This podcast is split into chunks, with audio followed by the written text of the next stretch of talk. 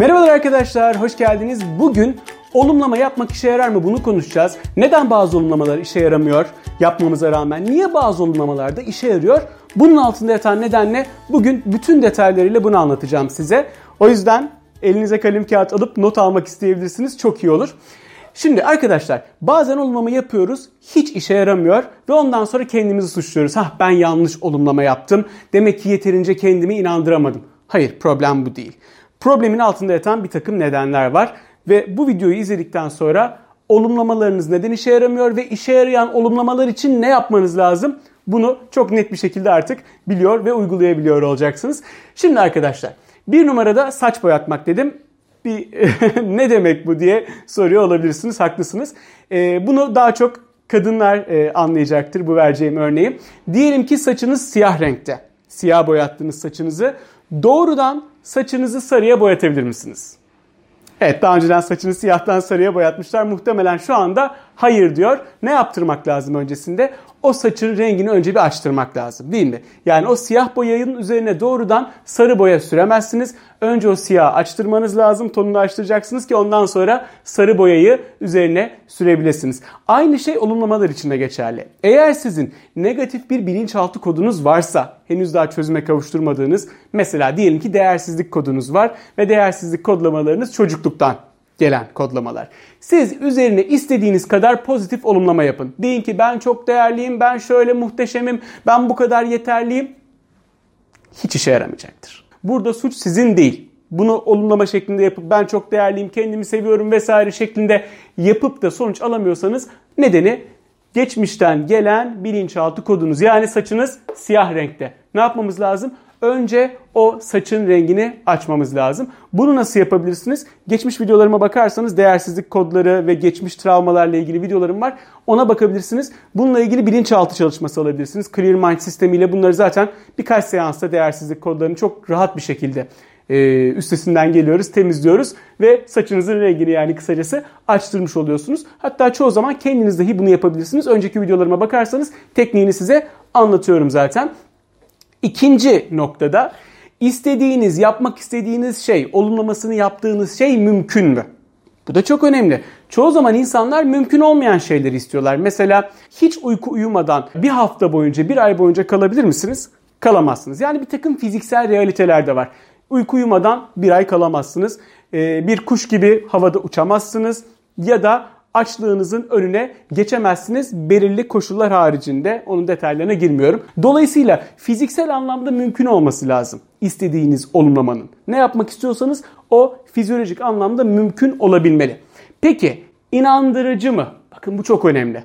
Çoğu zaman insanların başarısız olduğu noktada burası aslında inandırıcılık meselesi. Siz diyelim ki 5 parasızsınız birdenbire diyorsunuz ki benim Ferrari'm var e, ben çok zenginim, çok para kazanıyorum, para bana akıyor.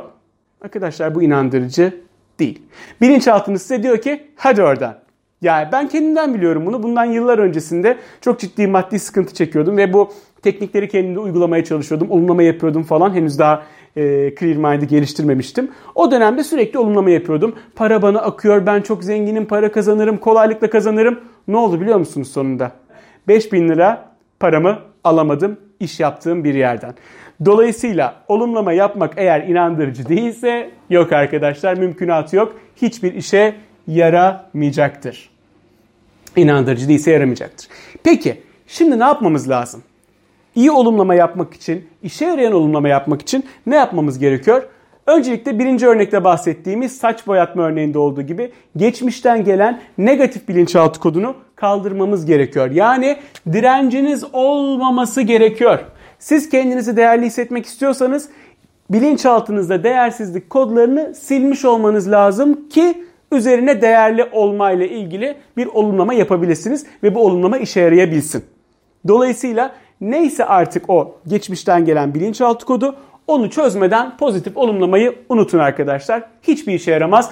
Bir de üstüne üstlük kendinizi suçlarsınız. Yeterince inanamadım diye, yeterince yapamadım diye. Hayır arkadaşlar bu tamamen yanlış stratejiyi uygulayıp doğru sonuç bekleyip kendinizi suçlamak çok anlamsız.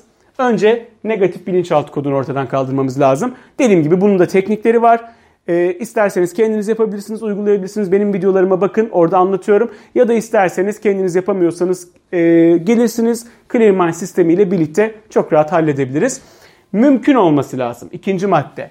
Yani hangi olumlamayı yapıyorsanız mümkün olan bir olumlama olmalı. Mümkün olmayan imkansız bir şeyi zaten isteyemezsiniz. İsteseniz bile bilinçaltınız inanmayacaktır. Hadi oradan diyecektir size.